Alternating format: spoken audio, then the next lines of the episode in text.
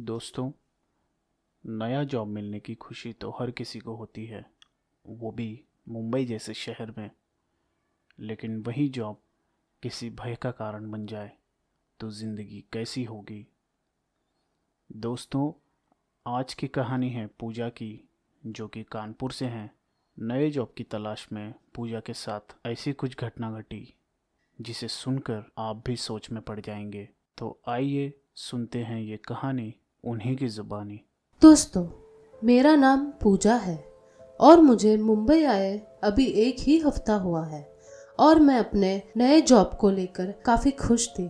दोस्तों, दरअसल मैं 25 साल की हूँ, जो कि कानपुर से हूँ। मैंने अपनी पढ़ाई मास्टर्स इन कंप्यूटर एप्लीकेशन में किया है। मैं कानपुर में ही एज अ सॉफ्टवेयर टेस्टर का जॉब करती थी, लेकिन फिर मैंने एक अच्छे जॉब का एड इंटरनेट पर देखा। तो मैंने उस जॉब के लिए अप्लाई कर दिया और खुशकिस्मती से मेरा सिलेक्शन हो गया। मैं इस चीज़ को लेकर बहुत एक्साइटेड थी क्योंकि जॉब मुंबई में लगी थी और मुंबई मतलब सपनों की नगरी। मैंने अपने बॉस को कॉल किया और अपने जॉब से इस्तीफा दे दिया।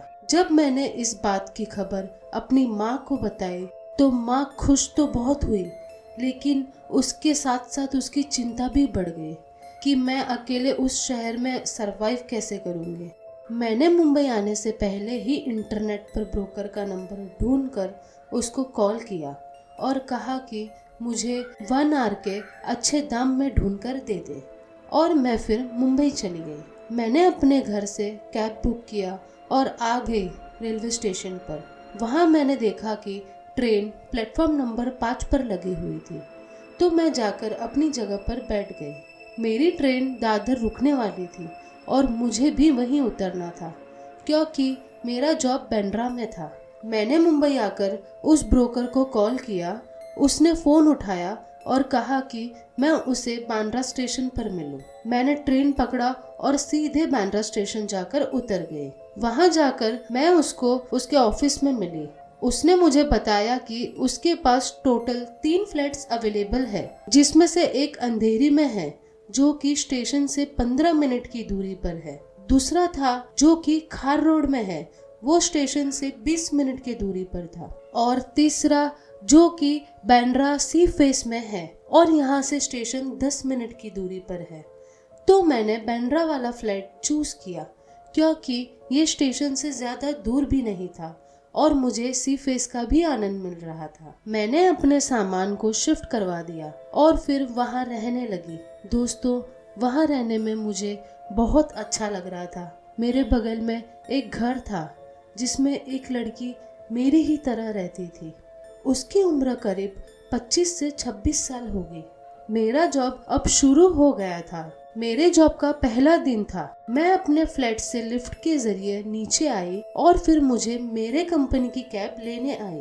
फिर मैं अब मेरे ऑफ़िस पहुँच गई। वहाँ का माहौल काफ़ी भरा भरा था।